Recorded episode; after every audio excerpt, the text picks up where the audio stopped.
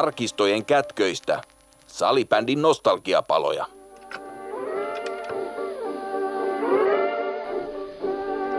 Tässä nostalgiapalojen jaksossa palaamme vuoteen 2002 reilun 18 vuoden taakse. Tarjolla on hurja tapahtuma, joka ylsi iltapäivälehtien lööppeihin. Tuota hurjaa tapausta on muistelemassa kansanedustaja, tällä hetkellä opetusministerin virkaa hoitava Jussi Saramo. Saramon kanssa pohdimme myös liikuntapolitiikkaa ja liikunnan rahoitusta laajemminkin. Myös veikkauksen rooli edunsaajien rahasampona on kriittisen tarkastelun kohteena.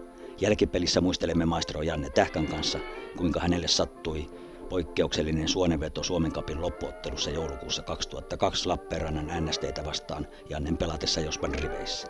Janne Kalevin suonenvetoa liekittää urheilukanavan selostajakaksikko Jantta Alkio ja Oskari Saari. Studioisäntänä äänessä meikäläinen eli museoukko ja Rikimmonen. Tämä on Salipäänimuseon nostalgia paloja ja otetaan tarinat talteen. Tänään kanssani tarinoimassa kansanedustaja Jussi Saramo. Mahtavaa, että saatiin sut kiireeseen ohjelmaan sovitettua tämä muistelu. Tänään on 18.9.2020 ja ollaan Helsingin keskuskirjasto Oodin lehtereillä täällä ja lämmittelykysymyksenä Jussille, että mitä sulle kuuluu? Kiitos kutsusta ensinnäkin. Hauskaa päästä puhumaan salibändystä. En tiedä koskaan viimeksi. No itse tiedän, olin katsomassa peliä viime keväänä viimeksi. Et silloin on viimeksi puhunut salibändystä, mutta tota, kyllä tässä on aika työntäyteistä ollut, että valitettavasti kaikki harrastukset on vähän jäänyt, mutta muuten ihan hyvää. Ja tietysti kun tekee työtä, mistä tykkää, niin, niin jos sillä on kyllä valittamista.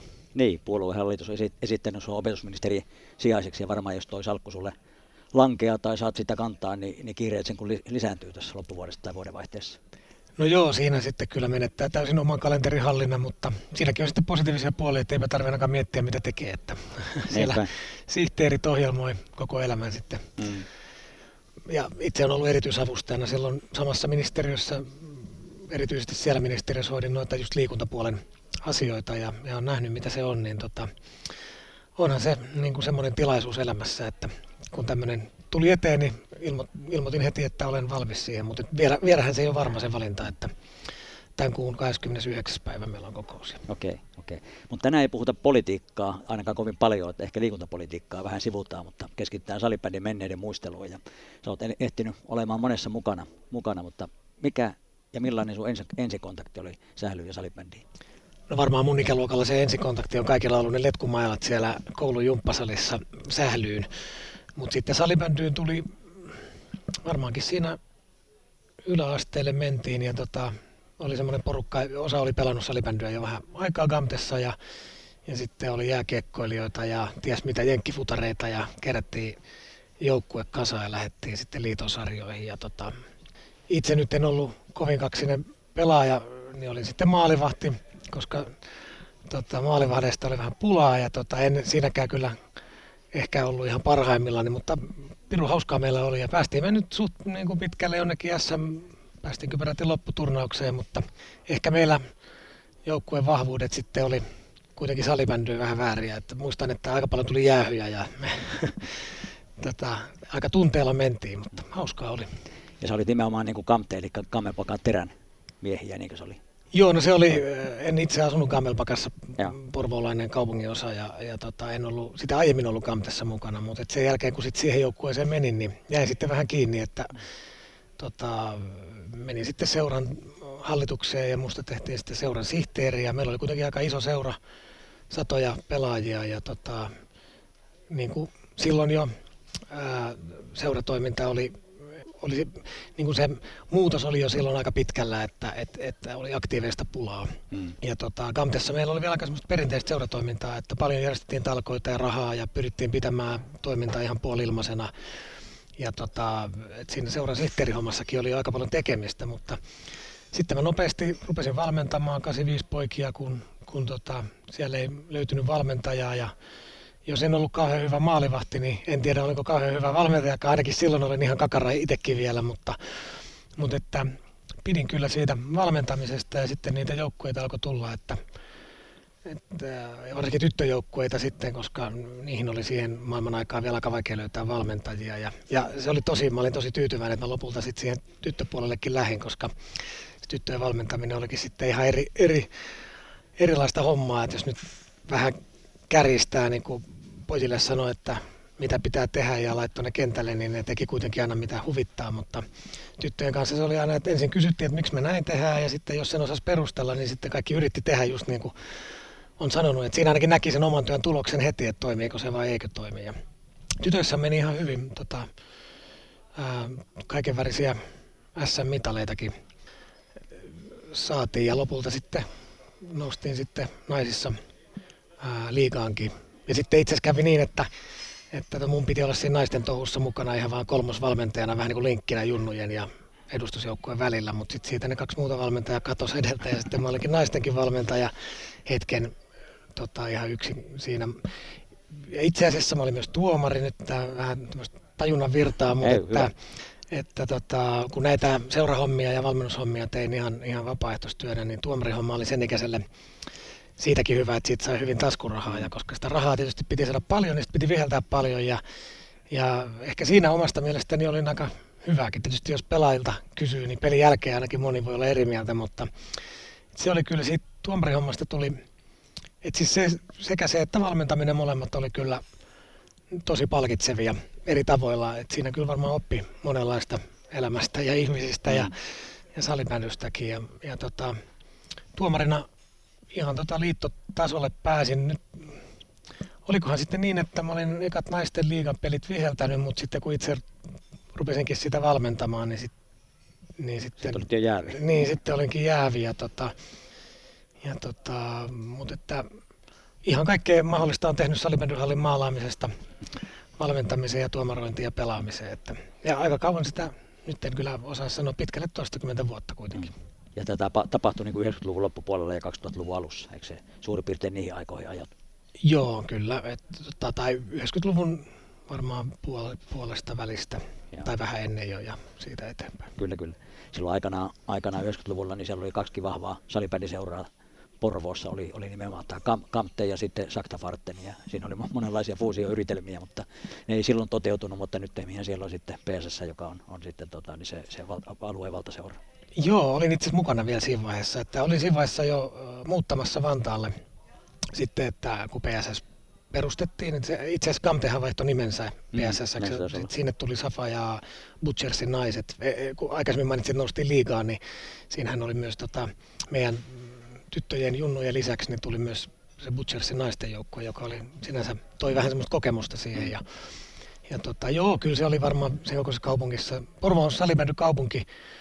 Ää, tietysti aika pitkälle Kamtehan se oli, jolla oli niin kuin paljon niitä joukkueita ja, ja, ja paljon tota, menestystäkin, mutta ää, oli siellä paljon muitakin seuroja, oli Bad Losers ja ZSK, Hyni oli silloin mm. ihan alkuaikoina, oli pari liigajoukkuettakin miehissä ja, ja tota, mutta et, kyllä se varmaan se, että siellä tosi paljon ruvettiin panostaa olosuhteisiin. Meillä oli, nyt mä eksyn jo politiikan puolelle, ennen kuin sä tehty nyt paljon mitä kysyä, mutta Vanilla Make, joka oli Kamten puheenjohtaja, niin oli myös Demarin valtuustoryhmän puheenjohtaja. Ja sitten mäkin olin itse asiassa joku kunnallisvaalissa tuli valituksi, niin meidän valtuustoryhmän puheenjohtaja ja meidän seuran sihteeri ja puheenjohtaja yhdessä koitettiin näitä olosuhteita parantaa ja, ja sinne tosiaan silloin saatiin salibändyhalli jo ihan Kyllä ennen kuin semmoisia juuri Suomessa oli. Ja, ja tota, sitten saatiin se Helberin halli harjoitushalliksi. Ja et siitähän se, varsinkin silloin, niin salibändyn rajoite oli aika pitkälti ne olosuhteet. Kyllä, kyllä, kyllä. Sä oot ihan syntyperäisiä porvoolaisia. Joo, mä olen ihan tota, sitten nyt, nyt mä oon asunut Vantaalla sen reilu 12 vuotta, mutta siihen asti Porvoossa. Kyllä, kyllä. Mutta hei, semmoinen takaisinheitto, takaisinheitto vuoteen 2002. Kaksi muistellaan sellaista tapausta, joka, joka tota, niin, kun otetaan tarinat talteen, niin, niin ylsi jopa iltapäivälehtien löppeihin ja etu, etusivilla saakka. Eli palataan 18 vuoden taakse syksyyn 2002, jolloin joudut aika kiperään tilanteeseen. Iltasanomat kirjoitti 28.10.2002 näin. Hurjistunut katsoja piti puukkoa erotuomarin kurkulla. Alasarjan salibändiottelussa koettiin kauhun hetkiä, kun hurjistunut katsoja hyökkäsi erotuomarin kimppuun Veitsen kanssa Ruskeasuon hallissa lauantai-iltana Helsingissä.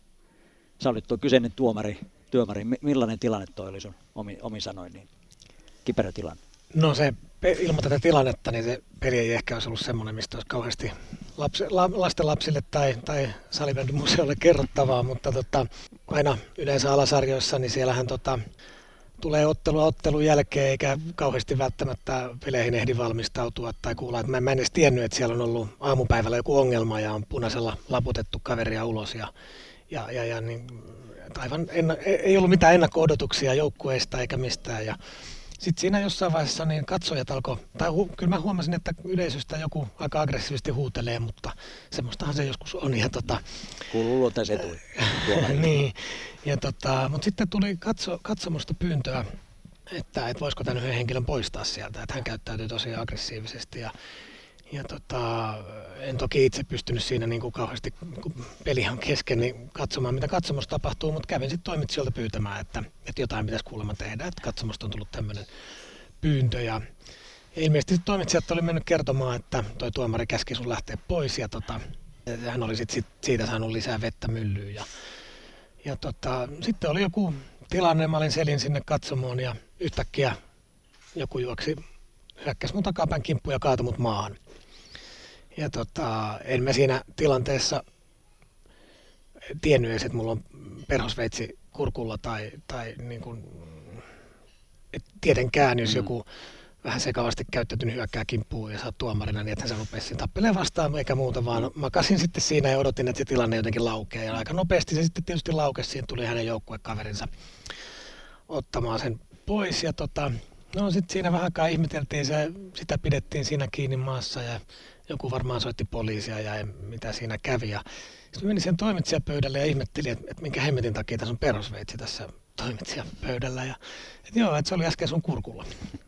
Niin se oli mennyt multa ihan ohi. Että tietysti olisin ehkä enemmän lamautunut, jos olisin tiennyt, että oli veitsi kurkulla, mutta tota, ei siinä sitten tota, kaveri vietiin pois ja, ja sanottiin, että lähde nyt kotiin, että vedetään yhdellä tuomarilla, mutta en mä siitä, ei se tosiaan kun en edes itse ollut tajunnut mikä iski, niin tota, ei siinä vihellettiin peli loppuun. Sen jälkeen varmaan kukaan enää kentällä rikkonut, mä oletan, en mä muista enää kauhean hyvin. Ja, ja tota, sitten soittaa molemmat iltapäivälähet ja tullaan kuvaamaan. Pääset lööpin kanteen ja mä tein hitossa. Ja tota, no oli mole, molempien iltapäivälehtien lööpissä, mutta ei, ei omalla kuvalla. Toisessa oli jalkapallotuomari, se vähän harmitti, että olisi nyt ei se jostain hankkinut. Mm.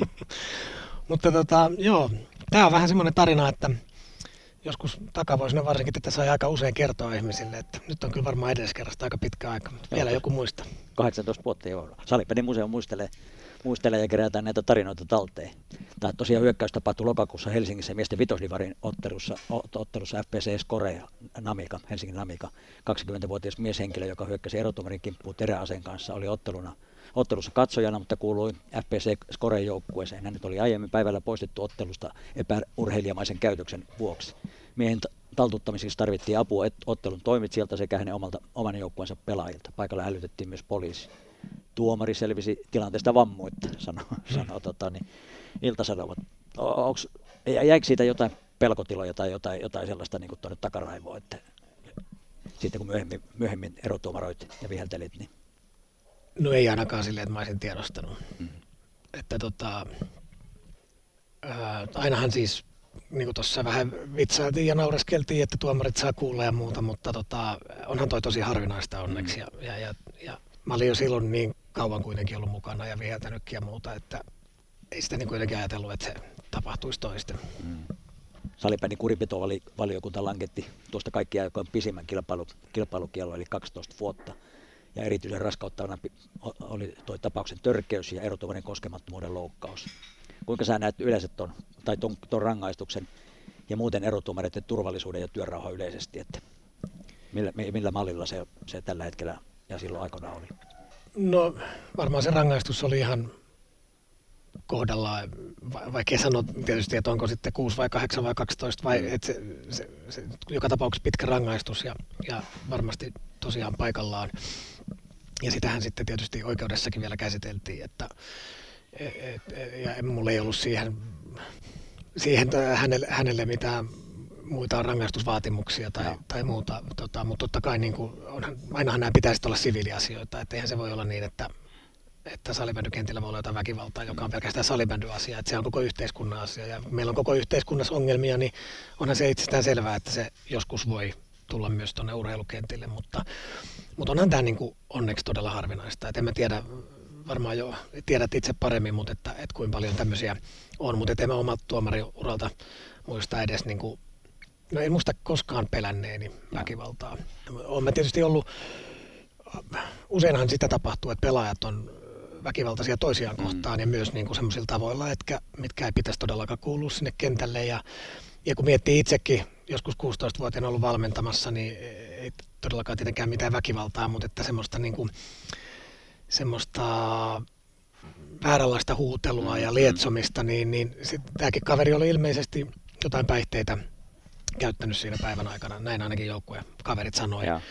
Niin, niin, niin sitten kun, jos tavallaan se tunnelma on sellainen, niin, niin, niin sitten totta kai aina voi jotain tapahtua, mutta ehkä jos nyt jotain pitäisi siitä, niin tavallaan sitä joskus mietin, että mikä se turvallisuustilanne on, että meillä on tuolla semmoisia salipäädyhalleja, että siellä on viisi kenttää, koko hallissa ei ole yhtään turvamiestä, että pitäisikö siihen jotenkin, että eihän siellä toimitsijat, niin kuin, miten he voi myöskään tehdä mitään. Mm.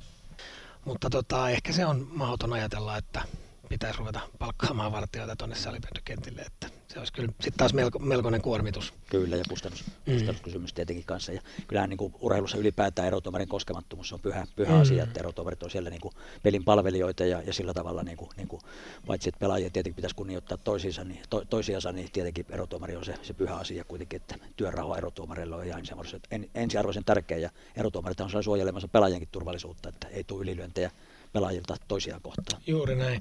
Et, tavallaan mulla oli ehkä ajatus äsken vähän kesken, mutta että en, en tietenkään niin kuin rinnasta väkivaltaa ja, ja sitten sanallista tämmöistä niin kuin verbaalista, mutta että kyllä sitä nyt sitten kun vähän aikuisempana katsoo, menee tuonne kentille ja joitain pelaajia tai vanhempia, jopa, jopa mm. joitain valmentajia, niin kyllä sitä sitten miettii, että onko tuo nyt ihan tarpeellista aina käydä noin kuumana et, ja tunnistan itsessäni se silloin, että kävin joskus aika kuumana, vaikka se oli ihan toisenlaista, mutta että, että kun ihmiset kokee sitä asioita niin eri lailla, että et, et useinhan se menee niin, että yksi vähän tönäsee ja toinen tönäsee vähän kovempaa ja sitten onkin nyrkit pystyssä, mm. niin, niin, niin salibändy on musta tavallaan siitä hieno laji, että mun mielestä alusta asti on lähetty, että se ei kuulu sinne, mm. tai että se on ollut se asenne, vaikka joskus sitten niin käy.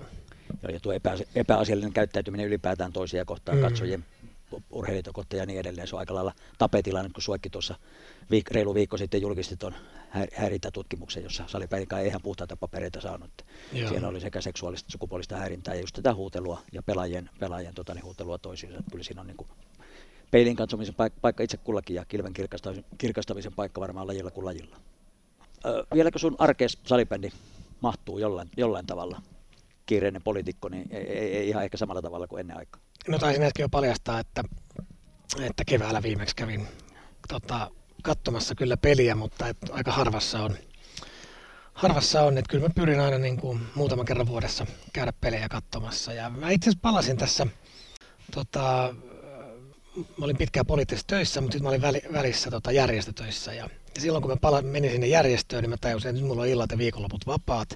Että sitten valmentamiskakkua en lähde ottamaan, mutta tota, tuomariksi voisin ruveta. Ja muutaman vuoden vislasin tuossa ja tykkäsin kyllä, kyllä tota, siitäkin hommasta taas, mutta sitten kun mut valittiin kansanedustajaksi, niin mä ajattelin, että se on vähän liikaa, että jos sä oot niin kuin kansanedustaja tuomari, niin tota, siinä on niin kuin punainen vaate, eikä tietenkään aikaa. Ei ole aikaa. Mm. Millaisena nä- sä näet salibändin tulevaisuuden kansallisesti ja kansainvälisesti, kun olet nähnyt kuitenkin aika pitkään lajia ja seurannut nyt vähän kauempaa?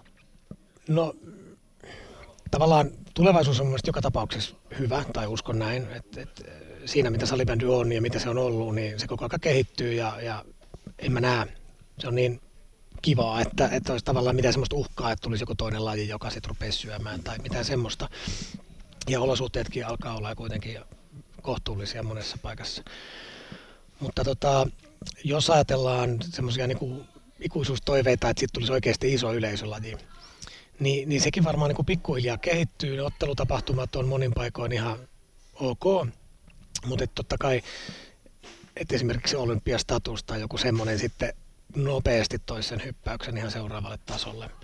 Mutta jos semmoista ei tule, niin, niin en tiedä mikä, tarviiko kaiken olla sitten ää, semmoista, että pyörii isot rahat ja katsojan määrät, että salibändi on nykyiselläänkin musta oikein onnistunut tuote, mutta totta kai sitä aina itse toivoo laji-ihmisenä, että ja kun miettii jotain olympialaisia, niin siellähän on täysin kummallisia mini, minilajeja, paljon globaalistikin paljon pienempiä kuin mm. salibändy, että, että tota, totta kai se on semmoinen niin kuin haave, mitä itsekin toivoisi näkevän, että tapahtuu. Joo, ja kyllähän tämä niin kuin, varsinkin Suomessa salibändin tarina niin on jo aika lailla iso menestystarina mm. urheilujärjestökentässä ylipäätään ja käytännössä katsoen täysin nollasta, niin itse asiassa ensi viikolla tulee, tulee salibändi Suomessa 35 vuotta täyttää. 35 vuoden aikana on saavutettu tämä tilanne, mikä nyt, nyt ollaan, että ollaan yksi suurimmista pallolajista Suomessa. Ja. Lupasin, että ei puhuta politiikkaa ainakaan hirveästi. Puhutaan lopuksi vähän liikuntapolitiikkaa. Että millaisena urheilu ja liikunta näyttäytyy siellä Arkadianmäellä ja mitä se päättäjänä, päättäjänä niin kuin, niin kuin ja kollegoita näet, niin miten, miten urheilua arvostetaan ja mikä on urheilun liikunnan painoarvo, yhteiskunnallinen merkitys päättäjien ja poliitikkojen silmissä? Kyllä urheilua ja liikuntaa arvostaa tosi paljon ja on todella paljon kansanedustajia, joilla on taustaa liikuntajärjestöissä. Ja ihme on, olisi, jos ei olisi, koska kuitenkin onko se nyt yli miljoona ihmistä kuitenkin, joka urheiluseurassa tavalla tai mm. toisella on mukana. Ää, mutta eihän se, niin kuin se siinä jokapäiväisessä työssä juuri näy. Sitten on erikseen valtion liikuntaneuvosto, jota aikoinaan seurasin paljonkin, on ollut se varajäsenkin, mutta silloin kun olin erityisavustaja, niin kävin kokouksissa, seurasin liikuntapolitiikkaa enemmän. Ää, kuinka sitä tehdään itse asiassa aika paljon opetus- ja kulttuuriministeriössä. Mm. Et meillä on paljon semmoisia politiikan osa-alueita, joista väännetään tuolla eduskunnan suuressa salissa, ja ne on niin kuin kaikki tietää, missä mennään. Mutta sitten liikuntapolitiikka oli vähän kyllä semmoista, että siinä ministerillä on aika iso valta. Mm koska niitä asioita ei tuoda usein eduskunnan käsittelyyn eikä välttämättä edes koko hallituksen käsittelyyn, vaan ne tapahtuu siellä ministeriössä. Mm. Liikunta tehdään siellä järjestöissä, se tehdään seuroissa erityisesti, mutta myös järjestöissä. Ja on joskus ollut vähän huolissani liikuntajärjestöjen järjestödemokratiasta, siis kaikkien järjestöjen, että joskus vielä viime vuosituhannella niin, niin ihmiset kiinnitty niin vahvasti siihen järjestötoimintaan, että, että tota, se, se järjestötoiminta oli sellaista, kun ihmiset halusivat sen olla. Ja nyt minusta välillä tuntuu, että ja salibändyssäkin, ja itsekin on joskus marmattanut, että miksi asiat on näin ja noin, niin sitten mm. ei kuitenkaan mennä vaikuttamaan itse. Että se on ehkä vähän ongelma, että se järjestödemokratia ei tietenkään voi toimia niin hyvin, jos se ihmiset ole kiinnostuneita ja osallistu siihen. Mutta joka tapauksessa järjestödemokratia on se, joka liikuntaa pyörittää, ja seurat ja tietysti ne ihmiset itse. Mm meillä on kuitenkin enemmän enemmän semmoista omaehtoista liikuntaa, joka, joka ei liity suoraan mihinkään yhdistyksiin. Mutta se, mitä eduskunta voi tehdä, niin eduskunta käytännössä sitten jakaa veikkausvoitto varoja, mutta kyllähän se aika pitkälle on tosiaan sitten ministeriövetosta eikä, eikä niinkään eduskuntavetosta. Mm. Mutta sitten itse kun on ollut ensin Porvoon kaupunginvaltuustossa, nyt Vantaan kaupunginvaltuustossa, niin, niin paikallisella tasollahan sitten tehdään paljonkin liikuntapolitiikkaa. Ja, ja se on monesti on ollut molemmissa kunnissa itse asiassa liikunta-asioista päättävässä lautakunnassa. Ja kyllähän siellä niin sitten kun mennään tarpeeksi lähelle sitä ihmistä, niin tietää, että toi on tuosta seurasta ja toi on tuosta lajista. Ja, ja useinhan ne on vielä semmoisia ne lautakunnat, että siellä on kolme liikuntaihmistä ja kaksi kulttuuri-ihmistä ja yksi nuorisoihminen. Ja, ja sitten tavallaan se, se tota, raado, raadollisimmillaan se on jotain oman edun ajamista, mutta tietysti parhaimmillaan se on sitä, että on se läheinen linkki sinne kuntalaisia, tiedetään mitä ne haluaa. Joo, ja kyllä nimenomaan kunta, kunta on se kaikkein, voisi sanoa, että tärkein kumppani seuroille kyllä. sen, sen tota, niin, järjestötoiminnan pyörittämisen näkökulmasta ja, ja tota, niin, olosuhteiden ja niin edelleen niiden, niiden, niiden näkökulmasta. Mitä sun, mitä sun mielestä urheiluväen pitäisi tehdä, että urheilu ja, urheilu ja liikunnan painoarvo ylipäätään niin kuin päätöksenteossa vahvistuisi? No nyt on kuntavaalit tulossa keväällä, niin ihan nyt ideologiaa ja poliittisiin kantoihin katsomatta, niin toivon kyllä, että ja erityisesti salibändyporukka lähtee ehdolle. Ää, tai eikä tarvitse välttämättä itse lähteä ehdolle, voi lähteä vaikka jonkun tukiryhmään tai puolueisiin kertomaan näiden asioiden tärkeydestä, kuitenkin ajamaan sitten salibändyasiaa, koska itse näin siellä Porvossa erityisesti sen, kuinka tota, ää, ne olosuhteet oli todellakin kiinni, ketä ihmisiä siellä oli. Muistan, kun saatiin se Helberin halli salibändyn harjoitushalliksi, niin se meni yhden äänen ään, erolla kaupunginhallituksessa, kun ää, osa porukkaa sanoi, että sitten traktorivarikon. Ne oli siis kerran niin kuin lähellä keskustaa, ei nyt todellakaan mikään täydellinen, mutta mm. urheilun sopiva halli, joka tyhjeni ja tuli kaupungin syliin ja, ja et siitä niin olisi tehty traktorivarikko. Mä muistan, kuinka se tuntui niin kuin loukkaavalta, että semmoista edes ajateltiin, mm, kun mm. saatiin sinne lapsille ja nuorille harrastustila, mutta yhdellä äänellä se ratkesi, mutta mutta jos ei olisi ollut salibändystä kiinnostuneita päättäjiä, niin sitäkään ei olisi tapahtunut. Joo, ja ylipäätään niin salibändi nuorena, vieläkin nuorena lajina, vaikka 35 mm. vuotta lajihistoria on takana, niin, niin kuitenkin ei välttämättä ole sellaisiin tota, niin asemiin päästy siellä, siellä liikuntapolitiikassa ja kunnan, kunnan tota, niin päättävissä elimissä, että siellä on salibändin myönteisiä ihmisiä, että, että kuitenkin se on jollain tavalla oman edun tai oman lajin edun valvontaa sitten siellä, siellä päätöksenteossa ja, ja on koripalloihmisiä, lentopalloihmisiä ja jääkiekkoihmisiä ja niin edelleen, niin niin, niin aika, aika, aika harvoin, onneksi nykyään ehkä enemmän, niin osataan ajatella sitä, sitä koko liikunnan parasta ja, ja lasten ja nuorten liikunnan parasta ja silleen monipuolisesti ja moniarvoisesti, mutta edelleenkin löytyy varmasti sellaista niin kuin, niin kuin lajikateutta jopa. Niin on, lajikateutta on, ja sitten tietysti on rajalliset resurssit, ja sitten on ihan se niin kuin rakenteellinen ongelma, niin kuin sanoit, että kuitenkin uusi laji, mm. että on ää, suurin osa liikuntatiloista on rakennettu ennen salibändyn kulta-aikaa tai nousua, ja tota, ää, maailma muuttui tässä välissä. Aiemmin kunta saattoi tai rahoittikin sataprosenttisesti liikuntatilat, mm. ja nykyään lähdetään siitä, että seurat itse maksaa. Kyllä. Ja se on kyllä usein vähän kohtuuton vaatimus. Että vähintäänkin, no tietysti, että annetaan tonttia ja tukea. Että, tiedän monia hyviä esimerkkejä, että seurat on itse rahoittanut ison osan, mutta että kyllä se kunta vähintään tarvitsee mun mielestä olla isona kumppanina siitä, että jos ajatellaan, että se ihan täysin lähtee sieltä yksityispuolelta, niin, niin sitten ne harrastamisen hinnat vaan nousee niin korkeiksi, että, että, se, se, että tavallaan salimennystä on tehty vähän keinotekoisesti kalliimpi laji kuin se olisikaan mm. verrattuna johonkin muuhun. Kyllä, nimenomaan ja, olosuhteiden, olosuhteiden johdosta tai ansiosta. Joo, ja se on vielä, nyt mä vähän innostun, mutta tota, se on vielä yksi sellainen argumentti, mitä mä oon käyttänyt, että No ensinnäkin aina kun rakennetaan kouluja, kuitenkin meilläkin pääkaupunkiseudulla koko ajan tehdään lisää, niin sitten yleensä aina yritetään tehdä liian pieni liikuntahalle. Mm, mm. Ja tota, Totta kai se liikuntahalli kannattaa tehdä niin kuin mahdollisimman monikäyttöiseksi ja että se on tosiaan iltakäyttökin sitten. Mutta mä oon monesti ajatellut myös, että sekin, että jos jonnekin tehdäänkin sitten semmoinen niin kuin lentopallolle, koripallolle, semmoisille lajeille, jotka vaatii korkeata tilaa ja, ja, ja näin tehdään semmoinen halli, joka ei sitten välttämättä olekaan salibändy ihan täydellinen. Ni, niin silloinhan kunnan kannattaa tukea voimallisesti tai rakentaa itse salibändyhalli pelkästään. Tai kun joskus kuulee sitä ää, nimenomaan kuntapäätöksenteossa, että kaikkien hallien pitää olla monikäyttöisiä, mm. niin mun mielestä se ei ole niin. Kun esimerkiksi joku salibändyhalli, niin sehän on paljon edullisempi rakentaa Kyllä. kuin joku vaikka jäähalli tai, tai koripallo soveltuva halli. Niin jos tehdään erillinen salibändyhalli, niin vaikka ei siellä olisi mitään muuta lajia, niin silloinhan ne salibändyporukat pysyy pois sieltä muiden jaloista sieltä toisesta hallista. Ja tämä on se, mitä musta usein ei ymmärretä. Ajatellaan sitten, että, että niiden et, et, niinku, et ne on niinku kaksi jotenkin täysin eri mm. asiaa, ne kunnan omat koulu- ja liikuntasalit ja sitten taas salibändy erikoistuneet hallit. Kyllä, ja sitten kun tätä, tätä monikäyttöisyyttä haetaan ja joudutaan tekemään kompromissia, niin mm. se ei välttämättä, tai huonoimmillaan se ei ole hyvä kellekään. Niin, ja parhaimmillaan meillä on upeita esimerkkejä monikäyttöhalleista, jotka on tosi hyviä juttuja, mm. mutta että se ei ole niin kuin, että joka paikassa aina sama. Ei, ei ju, juuri näin, juuri näin.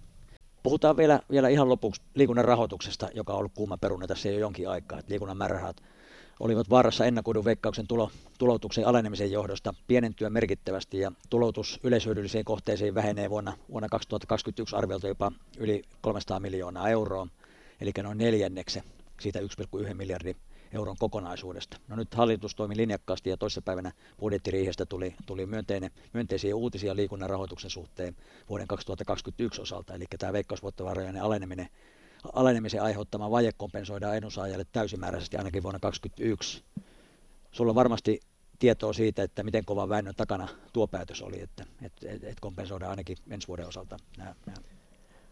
Itse asiassa siitä käytiin todella kova vääntö, mutta jo, jo tota, asia varmistui oikeastaan hallitusohjelman neuvotteluissa. Eli meidän hallitusohjelmaan kirjattiin, että OKM puolen avustukset kompensoidaan. Ja tota, tietysti siitä aiheutui sitten vähän semmoista kitkaa, koska nykyään Veikkaus kuitenkin, kun on rahapelifuusion jälkeen, niin myös tulee sinne STM puolelle sotejärjestöille. Mm. Ja tota, tavallaan ää, vaikka uhkia oli monenlaisia, niin, niin itse luotin siihen, että tämä, mikä me saatiin läpi hallitusohjelmaneuvotteluissa, niin että se, se hallitusohjelma on kuitenkin niin painava dokumentti, mm. että siitä me mm. voidaan pitää kiinni. Ja sen takia tota, ehkä erityisesti nämä sotejärjestöt oli nyt, nyt uhattuna. Ja siinähän on semmoinen historia vielä, että sotejärjestöillä on semmoinen puskuri, kun RAYllä oli tavallaan niin kuin, se tuotto jaettiin aina jälkikäteen, kun veikkaus jaettiin äh, vanhan veikkauksen tuotto etukäteen. Ja, ja nyt sitten sitä puskuria on syöty sieltä STM puolelta ja, ja, ja niin kuin, äh, uskon, että tämän hallituskauden loppuun niin me saadaan liikunnan määrärahat kyllä turvattua. Mutta sitten mikä on se pidempiaikainen, mm. niin siitä on kyllä oikeasti syytä olla huolissaan.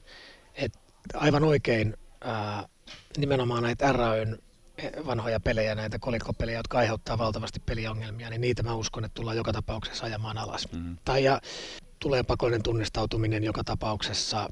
Sitten jos vedetään rajat tarpeeksi tiukaksi, vaikka niitä automaatteja olisikin, niin ne tuotot tulee laskemaan. Mm. Ja sehän on näistä pelihaitoista se, mihin me pystytään suoraan vaikuttamaan. Kyllä. Nettipelaaminen on huomattavasti vaikeampi pelikenttä.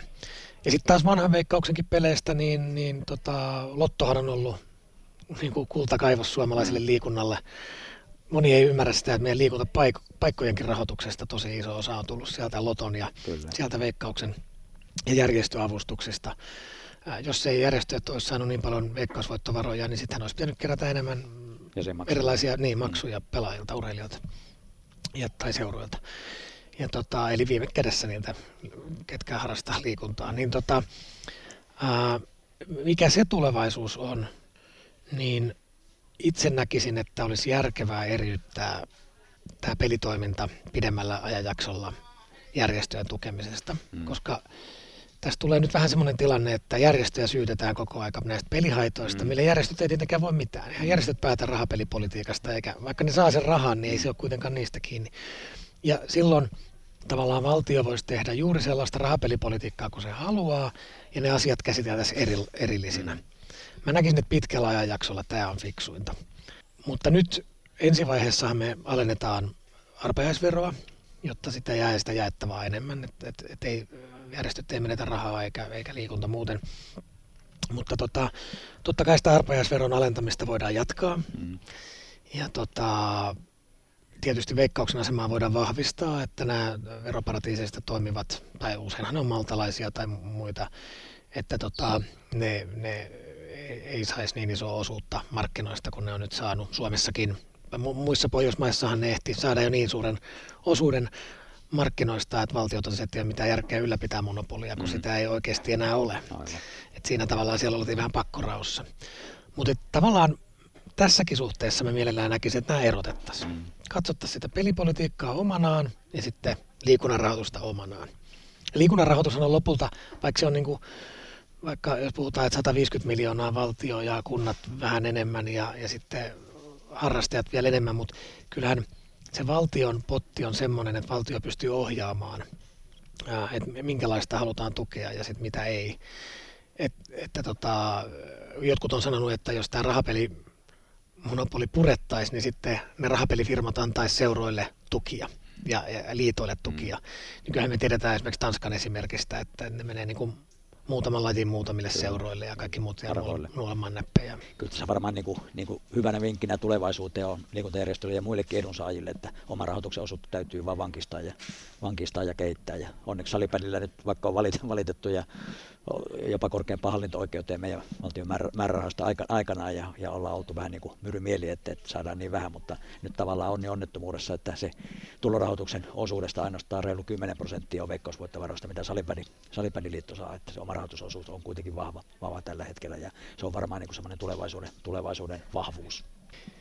Silloin kun Arimäki oli ministerinä ja itse olin liikunnasta vastaava erityisavustaja, toki erityisavustajan työhän on aika laaja, että mulle kuuluu talouspolitiikkaa ja ulkoministeriö, valtiovarainministeriö ja moni muu tämmöinen seurantavastuu, mutta että omassa ministeriössä tein liikuntapolitiikkaa, niin silloinhan me tehtiin las, laskelmat siitä, että kuinka paljon, niin kuin ihan nuppiluvun mukaan, että kuinka mm. paljon ää, jonkun järjestön piirissä olevaa liikkujaa tuetaan. Ja. Et kyllähän meillä on kaikkia säbäkerhoja kuntien mm. ja seurakuntien järjestämiä, niin eihän niistä pidä salibändyliittoa tukea, mutta mm. laskettiin ne niin kuin lisenssimäärät. Ne on kuitenkin selkeitä.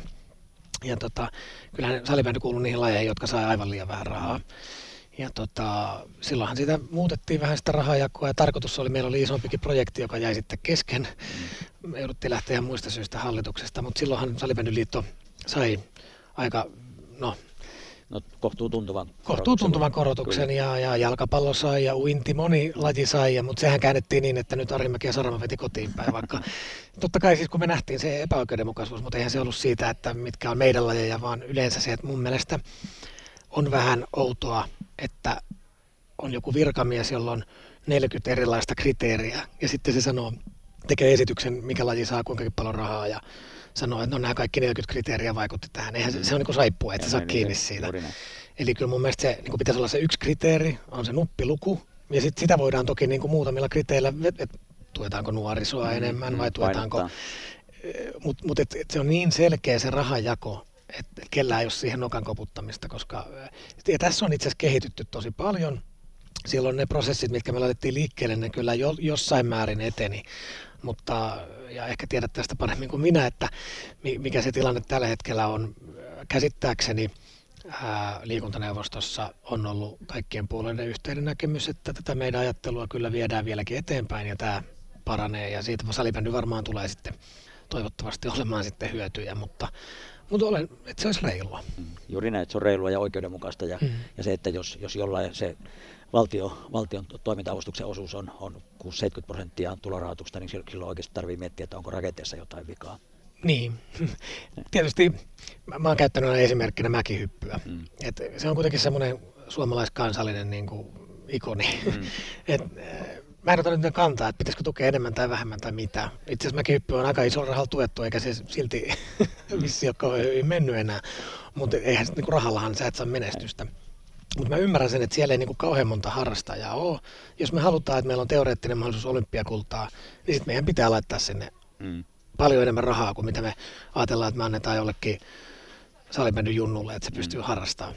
Kyllä. Ja vaikka itse koen, että salibändyn junnun harrastaminen on se kaikkein tärkein asia, tai futarin, tai ihan siis minkä tahansa lajin, mutta että, että se on mulle sydäntä lähellä se nuorten lasten harrastaminen. Mutta mä ymmärrän, että se mäkihyppääjän menestys voi olla myös kansallisesti tärkeää, mm. mutta silloin ne pitää perustella erikseen. Kyllä. Et ei voi olla silleen, että on muka jotenkin yhteinen potti ja sit sitä jaetaan jollain hämärillä perusteella, niin kuin kehäheitto ja mäkihyppy ja salibändy. Mm. Ja kukaan Joo. ei tiedä miksi. Niin, ja ihmiset rupeaa ajattelemaan, että ihmisiä eriarvostetaan, että, että joku yksilöllä harrastaja on arvokkaampi kuin joukkueen harrastaja. Niin. Perusteluja meillekin tuli, kun valitettiin, että miksi me sa- ei saada omasta mielestä riittävästi valtioapua, että, että, tota, niin, että lajin pari joukkuepeliä parin on niin helppo tulla ja että sen takia saatte enemmän harrastajia. Aika huono, huono perustelu, että kyllä se lajin vetovoima on kuitenkin se, se tota, niin, oleellinen juttu. Niin kyllä. Joo, ja sitten ehkä tähän niin liittyy yleisemminkin se, että, että olisi, ja se onkin huippurheilun ja, ja, ja sit liikunnan harrastamisen rahoitus tavallaan niissä ää, on eriteltynä. Mm. Mutta ei se kuitenkaan siis, jos katsotaan järjestöjen saamaan rahaa, niin sama, sama kakkuhan se kuitenkin on ja se on niin kuin saippua, että ei, mm. sieltä on tosi vaikea sanoa, että mikä tässä nyt on huippuurheilua ja mikä on sitten harrasteurheilua. Juuri näin. Mutta hei Jussi, minä kiitän lämpimästi mukavasta muisteluhetkestä ja, ja saatiin tarinoita talteen. Me lähdetään tästä viikonlopun viettoon ja ei muuta kuin hauskaa mukavaa viikonloppua sulle. Kiitos paljon ja hauskaa kaikkea hyvää sinne kentille. Tulen kyllä katsomaan.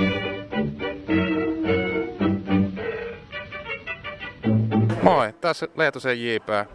Lempälä Ideaparkki on avattu maailman ensimmäinen salibändin museo. Aivan upea. Suosittelen, käy tsekkaamassa. Tänään muistellaan maestro Janne Tähkän kanssa kauden 2002-2003 Suomen Cupin finaalia Jospa NST, joka pelattiin Helsingin urheilutalolla joulukuussa 2002. Fiilistellään alkuun makupaloja selostajalegenda kaksikon Jantta Alkio Oskari Saari selostuksesta tuosta ottelusta, joka tuli suorana lähetyksenä urheilukanavalta.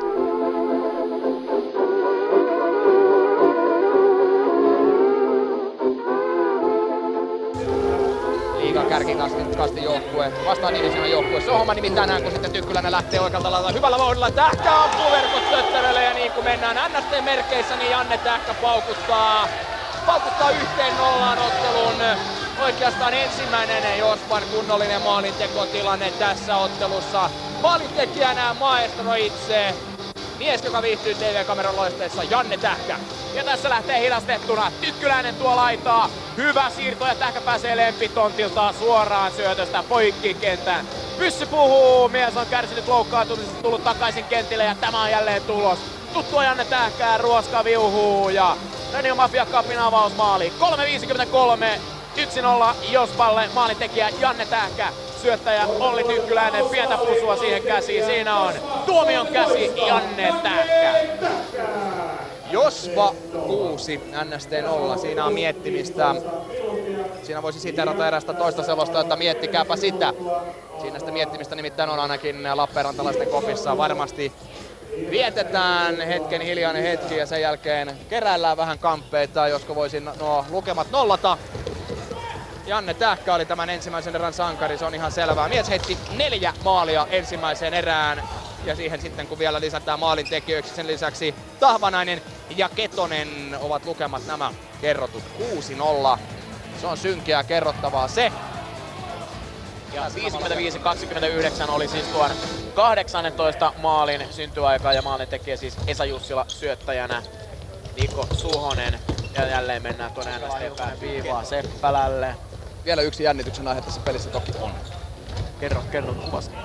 Jampi vie tämän ottelun tehokkaamman pelaajan tittelin. Nimittäin kaksi kahdeksan pisteen miestä tällä hetkellä kentällä. Janne Tähkä, Esa Jussila. Esa Jussila 3 plus 5, Janne Tähkä 7 plus 1. Ja tässä on vielä hetken aikaa jäljellä tuo viimeisen maalin tekoaika oli 55-29. Ja tässä on vielä varmaan pari minuuttia reilusti jäljellä tätä ottelua. Moilanen korjaa tilanteen. Mennään kyllä sellaista lottopalloa, että voisi vähitellen vaikka soida summeriin pistäisi pahaksi, nimittäin tässä ei ole enää mitään järkeä tässä matkassa. Se voi kyllä jo sanoa ihan suoraan tässä vaiheessa. NSTn pyörittely aika lailla näistä. Kolme minuuttia. Janne Tähkä pistää jälleen näyttävä veivin ja tuhlailee tämänkin paikan Jannella. Häneltä pisteitä tässä ottelussa olisi ollut mahdollisuus tehdä pitkälle toista kymmentä, jos kaikki nuo veivit olisivat menneet. Katsotaan sitten, tämä putoaa lavasta jo hyvän aikaa ennen. Kaksi minuuttia otteluaikaa jäljellä loppupeli meiningillä. Sellainen tässä on vähän meneillään, kun Tähkä pistää keskelle siinä verokonsultti Karsiokin hetken aikaa ihmeessä, että mahtaako olla sisällä ja olihan se 8 plus 1 ovat tänne tähkät tehot ja vielä jaksaa mies vähän tuuletellakin. 19-4 Jankka mieti sitä. Niin, tässä olisi nyt sitten kolmanteen hattutemppuun jo mahdollisuus. Tästä näin lähtee. Suhonen syöttää ja Janne Tähkä jälleen tuosta samasta paikasta. Ja Turunen toteaa, että no siellähän se pallo on jälleen repussa. Tähkä ensin rauhallisesti. Tässä näin kylmällä katseella katselee, että näitähän on tehty. 8 plus 1 ja numerot sitten 19 4. Samalla sanolla todettiin myöskin selostamossa, eli kun Janne pääsee vauhtiin. Häntä ei pidä mikään ja nyt tuo täysin pitelemätön kaveri on tuolla Jani Alki on pideltävänä. Katsotaan, kuinka tämä miesvartiointipeli onnistuu. Niin, katsotaan, jos tämä vartiointipeli onnistuu paremmin, ettei ehkä tästä ihan heti mihinkään karkaa. Janne onneksi olkoon, Jospalle vihdoinkin kultaista kaulaa. Joo, Jospa on vissiin voittanut kapin joskus silloin kun Aukki Ruokon oli vielä pelaa joskus 80-luvulla, niin tota, silloin Jospa on vissiin muutama Suomen kapi. Mä en ihan tarkkaan tiedä, mutta tällä hetkellä täällä paikalla oli niin ilmeisesti valmentaja Kettosen Petri ainoa, ketä on tätä harvinaista herkkua saanut joskus aikaisemmin kokea. No, var, varmasti maistuu. Joo, ihan kyllä. Mä ainakin tosiaan niin kuin sanoin, niin ei, ei näitä kekkereitä aikaisemmin ollut meikäläisen kohdalla. Yhden kerran aikaisemmin päässyt finaaliin.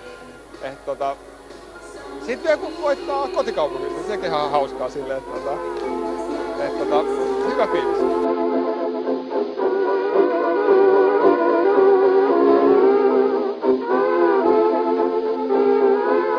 No niin, ollaan täällä Joensuun kupeissa Kuoringan rantater- Kuorinkajärven rantaterassin äärellä aurin- aurinkoisessa Pohjois-Karjalassa ja tässä mulla on kaverina, juttukaverina salibändin legenda, Hall of Fame numero vitonen, Janne Kalevi Tähkä. Morjesta Janne. Moi. Toi on hauska juttu toi Hall of Fame numero vitonen. Musta tulee aina Topi Sandel vielä. Siitä niin se vähän latistaa tunnelmaa. Niin, että ketkä oli ne ykkönen, kakkonen, kolmonen, nelonen. Joo, ne ei haittaa, ei. mutta se, että kun olisi ollut vaikka kutonen. niin, se oli Topin numero vitonen. Kyllä. Joo. Suomen salibändimuseo Tarinat talteen juttusarjaa ollaan tässä tekemässä ja nyt palataan ajassa taaksepäin tuonne, tuonne 2002 vuoteen. Janne, peliuralla on sattunut monenlaisia sattumuksia, mutta tässä on yksi niistä. Sattui semmoinen pöhköpäivä. Mutta aloitetaan ensin. Ensin sä olit Janne erittäin lahjakas kaukalopallon pelaaja. Miten sä ajauduit tähän sähly- ja salibändipariin alu, alu alkaen? Öö, se meni silleesti, että ensimmäisen kerran niin vuonna, olisiko ollut 85 tai 86, niin äidin työpaikka, niin kuin työpaikkaporukka pelaili sunnuntaisin sählyä Myllypuron yläasteen koululla. Ja tuota, niin äiti patisti mut sinne, koska olin kuulemma Sattui olla, että mä oli itse asiassa jopa 84 saattoi olla, että mä olin ehkä vähän nuorempikin silloin, niin patisti mua sinne tuota, niin höyryämästä kotoa pois aina välillä. Ja siellä pelasin sellaisten ukkeleiden kanssa sählyä säännöllisen epäsäännöllisesti koulun varusteilla pari-kolme vuotta muistaakseni ja sitten tuota niin, kiekkoa pelasin samalla ja sitten lopetin kiekon, oliko mä 17 vai 16 ja kaverit laittoi kaukalopallojoukkueen pystyyn ja siellä muutaman vuoden pelaili ja, ja sitten se vaihdoin kau- joukkuetta ja vanhan joukkueen pojat laittoi semmoisen legendaarisen sählyjoukkueen pystyyn kuin pelipojat. Ja meillä oli sellaiset hienot Playboy-puvun kuva oli tuossa, tuossa mustakeltaisessa paidassa keskellä ja siellä taisin pari vuotta taas kaukalopallon ohella pelata ja sitten tuota niin Patrick Felixson soitti 94 mulle keväällä ja keväällä kun oli kaudet loppunut ja huonolla suomen kielellä, muistan olin tarhassa töissä silloin ja joku tuli huutamaan mulle, että Patrick Sjöberg soittaa sulle.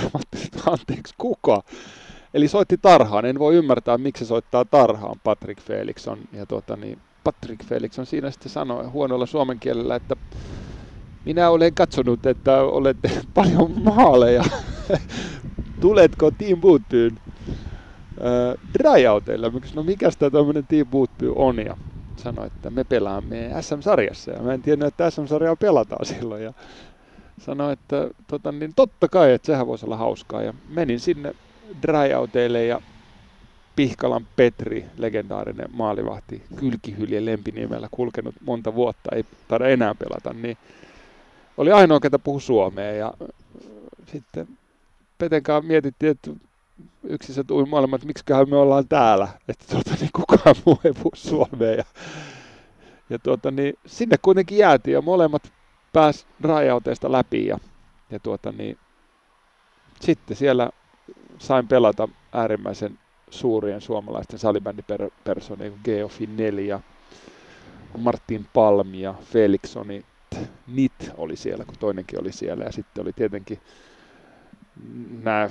kaksi veljestä, kenen sukunimeä en vieläkään osaa lausua, eli Freudenthaalit oli siellä ja lukuisia muita, lukuisia muita loistavia persoonia, niin siellä sitten aloitin pelaamaan kaukalpallon ohella edelleen, edelleen. että kaukalpallo jäi sitten vasta, kun tuota, niin Joensuusta semmoinen valmentajalegenda kuin Antti Ruokonen kyseli, että mikä on sinun ykköslaisi, tule pelaamaan salibändiä, niin pääset maajoukkueeseen. Ja kyselevät on paljon sellainen maajoukkueen lysti maksaa sitten. Niin ei tarvi maksaa, sanoi Antti, että tulet vain pelaamaan. Ja mä, no asia selvä. Ja, ja voi lopettaa kaukalopallon sitten. Ja lopetin sitten jouluna kaukalopallon ja aloitin pelaa tosissaan, mutta ei vakavissaan.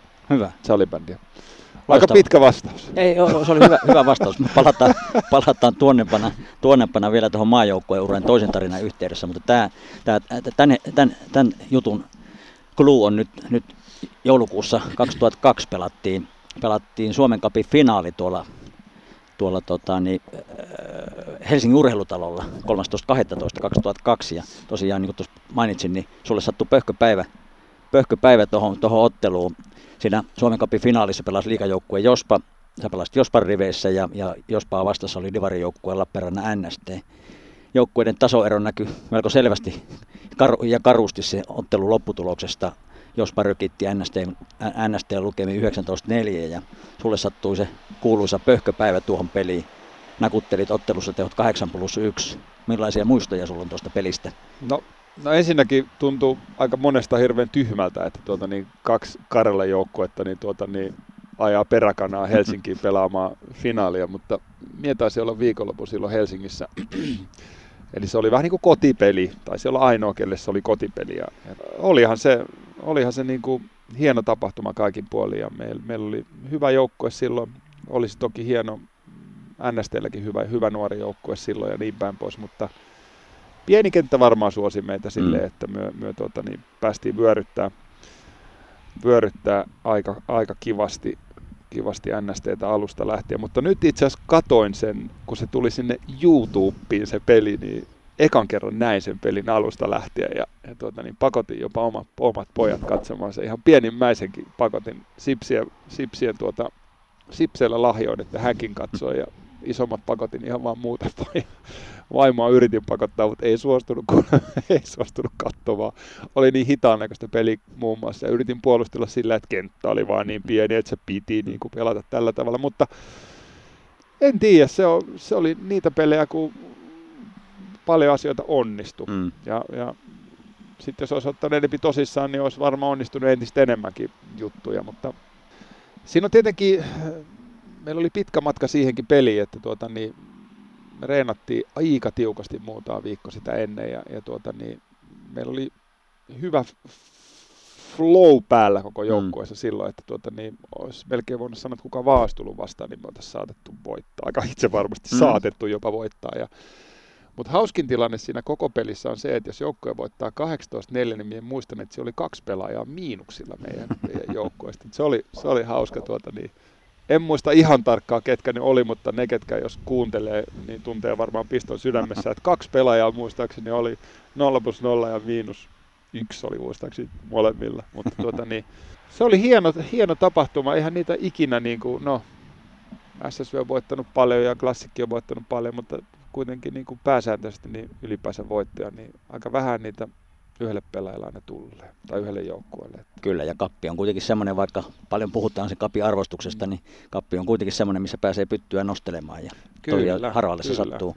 Joo, niin onko, että siitä puhutaan sillä että no kappi on kappi, mutta onko ne, ketkä puhuu, niin ei sitä paljon päässyt nostelemaan. Ainakin, ainakin mietykkää, että kyllähän se niin on eräänlainen systeemi pelata, ja kyllähän siinkin aina se paras yleensä löytyy. Että tuota, niin, varsinkin nykysysteemillä, niin sehän, siinä on hyviä pelejä tulee niin kuin ns. pienemmillekin joukkueille ja mm. alemmasarjan joukkueille, niin kyllä mä näen, että se on aika monelle niin kuin hienoja kokemuksia, jos ei muuta. Kyllä, ja siinä on kuitenkin se, se että alasarjan joukkueet pääsee haastamaan sitten, sitten ylemmän sarjatason Kyllä, joukkueita. Tosin tuossa kyseisessä finaalissa ei, ei, ei kovin, kovin hyvällä menestyksellä onnistunut, mutta itsekin aikoinaan Jospan riveissä ka, divarijoukkueena kapin voitta, vo, voittaneena, niin, niin se oli aika, aika, aika helmeä voittaa hallitseva Suomen mestari Dalmakki silloin tota, niin Jospan riveissä vuonna 90. 90. 90 Eli onko niitä... niin... divarijoukkue on voittanut ja SSV voitti kanssa divarijoukkueena. Pari, jos, pari divarijoukkuetta on onnistunut yllättää liigajoukkueen. Joo, sen muistan SSV. Se oli ne nuoret, ne oli nuoria silloin. Huhtimokin taisi mm. olla siellä, sitten se yksi puolustaja, se raitin kaveri, hirveä hyvä laukoja oli. En muista nimiä. Bärensson. Pasi Päärän. Pasi oli lefti, mutta se oli no. se joku Sami tai joku vastaava, oli raitin kaveri, tosi hyvä Joo. pelaaja. Tota, joo, monta kertaa Divari-joukkue on päässyt ylipäänsä, koska poikani pääsi Lovisan kanssa Kyllä. Sitten, ja niitä ei vissiin montaa ole, ei ole. on ylipäänsä edes päässyt. Niin kuin. Ja Jönni pelasi Jospaa vastaan aikanaan kanssa sen muista. Muista, oliko Jönni, Jönni jopa divari, divari, tai jopa kakodivari-joukkue. Ja Joo. Ilves muistaakseni on päässyt kanssa divarijoukkueena. Eli on niitä päässyt? On er, erää vastaan, erää vastaan taisi olla vai SPVtä vastaan, kun se oli. Mutta ainoat Mut, voitot on SSV ja Jospa. Kyllä, kyllä. Joo, ei se helppoa. Ei ole, niin kuin... ei ole. Kyllä se tasoero, tasoero, tasoero näkyy, on, näkyy, joo, näkyy viimeistään siinä vaiheessa. Kyllä, joo. E, en muista, onko, onkohan mitenköhän ne on kaatanut noita, kun muistan, että Lappeenranta tai NST ainakin kaato silloin noita ihan liikajoukkueita matkalla mm, sinne. Kyllä. Joo, ja Tuurihan silloin just, missä niin, poikas pelasi, niin joo. useampi liigajoukkuekin taisi, joo, taisi niin, kaatua matkan en, en, en, muista itse. Vai kävikö niillä hirveän hyvä tuuri, että pelasi vaan kokkosivan joukkoa tästä? No, ei, sekin ei, on mahdollista, mutta se on se kapin suola. Joo, kyllä. kyllä mutta palataan vähän tuohon sun, sun uraan. Pelasit varsin merkittävä huippusalipendi ura. Ja niin kuin tuossa totesin, että, että oot, oot Hall of Fame numero vitonen ja sut aateloitiin vuonna 2015 numerolla 5. Vähän katsoin niitä sun statseja vielä tähän, tähän tota, niin eilen, eilen illalla se urallasi saavutit kaksi Suomen mestaruutta IFKssa vuonna 2000 ja, ja SSVssä 2004. Lisäksi plakkarissa on pari SM-hopeita ja kolme SM-pronssia ja maajoukkueessa sulla on 69 pelattua ottelua, tehoin 30 plus 28 eli 58 pistettä. Ja maajoukkueuralla uralla, tota, niin voitit sensaatiomaisen EM-kulla 95 ja sitten kolme MM-hopeita ja kaksi MM-pronssia. Jos sun pitäisi tehdä tiukkaa karsintaa ja valita uralta kolme semmoista huippuhetkeä niin, ja mieleenpainuvinta tapahtumaa, niin mitkä ne olisi? Kolme vaan. No kolme. Kyllä on vaikea kysymys, kyllä, mutta kyllä se Zyrhin EM-kulta, niin, niin kyllä se niin kuin, vaikka se on vain EM-kulta, mutta toki ollaan hallitsevia, hallitsevia Euroopan mestareita. Molemmat, mm, niin, tuota, niin, siinä mielessä niin, tota, se kyllä se Ruotsin voittaminen, niin kuin joka ikinen urheilija, joka ikisessä lajissa, niin varmaankin se Suomen voittaminen, tai anteeksi Ruotsin voittaminen, niin no ruotsalaisen Suomen voittaminen, mutta kyllä se Ruotsin voittaminen, niin kyllä se vaan on se, niin kuin se ehdottomasti ykkösjuttu. Sitten sit saattaa kuulostaa tylsältä, mutta tuota niin, sanotaan näin, että sen jälkeen en osaa laittaa kakkosta ja kolmosta, mutta, mutta Joensuussa vietetyt jäähallipelit, eli jos saa valita sillä tavalla, että ottaa kaksi, niin kuin, kaksi niin kuin siihen yhtenä, niin tota, ne, ne tapahtumat niin kuin tapahtumina, nyt on harmi, kun en ole sen jälkeen nähnyt niitä, että olisi, olisi päässyt fiilistelemään sitä yleisön pauhua, mutta ne olisi niin kuin ehkä siinä niin kuin tuota, sillä tavalla, että koska ensimmäinen Suomestaruus, ensimmäinen ja toiseksi viimeinen Suomestaruus IFK-paidassa, niin IFK on ollut lähellä sydäntä. Ei välttämättä, sellainen viharakkaussuhde ollut IFK on ihan niin kuin lapsesta lähtien. Ja tota, silloin kun itse pääsi siihen pelaamaan, pelaamaan IFK, niin sitten kasvu rakkaudessa kyllä sit siinä yllättäen jostain syystä, en tiedä miksi, mutta näin vaan kävi. Niin IFK on tuota, voitettu Suomen mestaruus siinäkin sanotaan, että ehkä senkin takia, että se joukkue, mm. koska niin kuin ne, siellä oli niin ihan samalla tavalla kuin EM-kullassakin ja ihan samalla tavalla kuin täällä kun pelas, niin ne persoonat ja ne tyypit, niin kuin, kenen ympärillä sai toimia, niin nyt on huomannut sen, että se tavallaan niin kuin, on se mieleenpainuvi hetki silti, vaikka mm. sä voitat, sulla on se kultamitali jossain, takan päällä, vai missä nyt sitten onkaan jääkaappi laitettu magneetilla kiinni tai ihan mitä vaan, minne kukin on niitä halunnut laittaa. Järven Mikelle ei muuten sovi enää jääkaappi, kun sillä on niin monta niitä. Toki niitä ei enää nyt tuo ainakaan pelaajana. Niin, niin.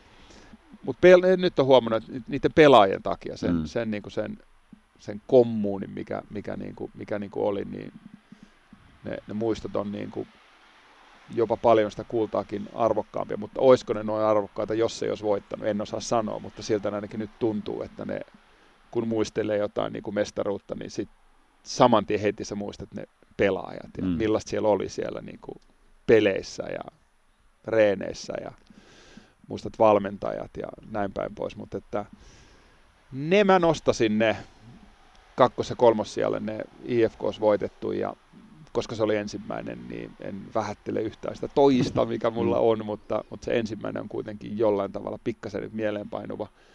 Ja sitten ne Joensuun ne, ne pari finaalia erittäin suurelle yleisölle, kun päästiin pelaamaan. Ja se pöhinä, mikä täällä kylässä oli silloin, tai kaupungissa tietenkin, mikä täällä kaupungissa silloin oli, se, se niin kuin valtava niin kuin myönteisyys lajia kohtaan ja jospaa kohtaan, niin ne on niin kuin siinä kakkonen ja kolmonen nämä. Mm. En osaa laittaa niitä paremmuusjärjestyksiä millään.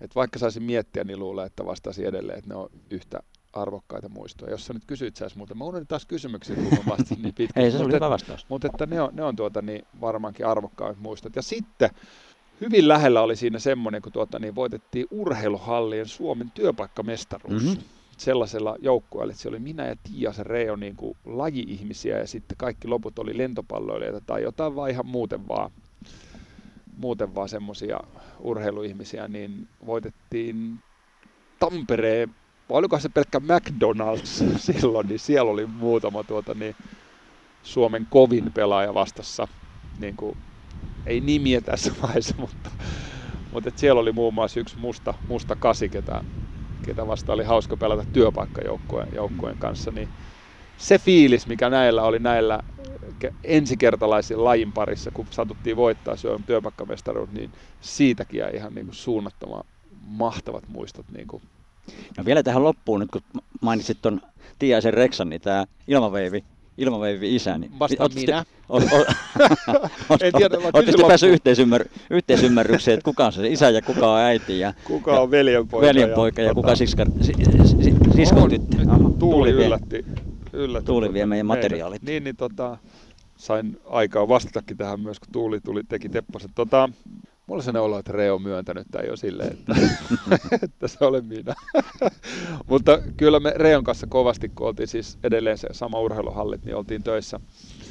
Reo teki ruokaa ja minä tuota, niin hengailin muuten vaan ja pidin paikkaa pystyssä. Ja reenailin päivät pitkät siellä, niin kyllä me sitä yhdessä kovasti niin kuin kaikkeen lajiin liittyvää niin kuin mietiskeltiin. Molemmat, mietiske, mietiskeltiin. Molemmat oli nuoria lajin parissa ja hurja innokkaita keksimään uutta ja tykättiin semmoista vekkuleista asioista kentällä ja mm. kentän ulkopuolella, niin en mä tiedä kumpi on ihan kerran sen niin kuin sanonut, että hei nyt tehdään tämä, vaan, vaan, vaan näin päin pois. Mutta kyllä me sitä kovasti yhdessä pohdiskeltiin ja kaiken näköisiä erilaisia asioita, millä vastustaja pystyy vaikka harhauttelemaan, niin pohdiskeltiin yhdessä usean vuoden ajan. Ehkä se todellinen totuus tai lopullinen totuus on, että yhteistyössä, yhteistyössä ja jalostettiin ja kyllähän se niin oli huikea, huikea juttu. Kyllä, huikea juttu kaiken kaikkiaan. Niin kuin... Reosta varmaan kuitenkaan ikinä missään, että Reo ei vissiin oppinut sitä ikinä, koska en mä ainakaan muista Onko yhtään klipsiä mitään sellaista, ei klipsiä, Reo, se ei, ei varmaan, ole. Ei, ju, ei, ollut YouTube, ei, niin. ei ollut YouTubea silloin. Eli mutta... eihän Reosta ikinä oppinut. kyllä, kyllä mäkin olen sitten nähnyt, nähnyt, että Reksa jossain pelissä on tehnyt, mutta, mutta ei sitä kukaan videolle ole saanut. Niin, jossain firmaliiga tai areenaliiga tai jossain. tai reeneissä. Niin, reeneissä. Mä en no. muista edes reeneissä. Silloin, Olet kuitenkin Ruotsia vastaakin niin, tehnyt Lahdessa. Niin, nimenomaan. Niin, missä löytyy. Reon näytöt on, jos niin kuin näin ajatellaan. Kyllä. Ei yhdessä Reokassa. Laitetaan sen vielä tähän loppuun. Tähän me jo hyvä, hyvä lopettaa. Kiitoksia. Nyt on 31.7. ja, ja tota, niin ollaan tosiaan täällä Joensuun kupeissa. Vesa Punkari tässä moi. Lahjoitan omia vanhoja pelikamppeitani Salibändin museoon. Lahjoita sinäkin.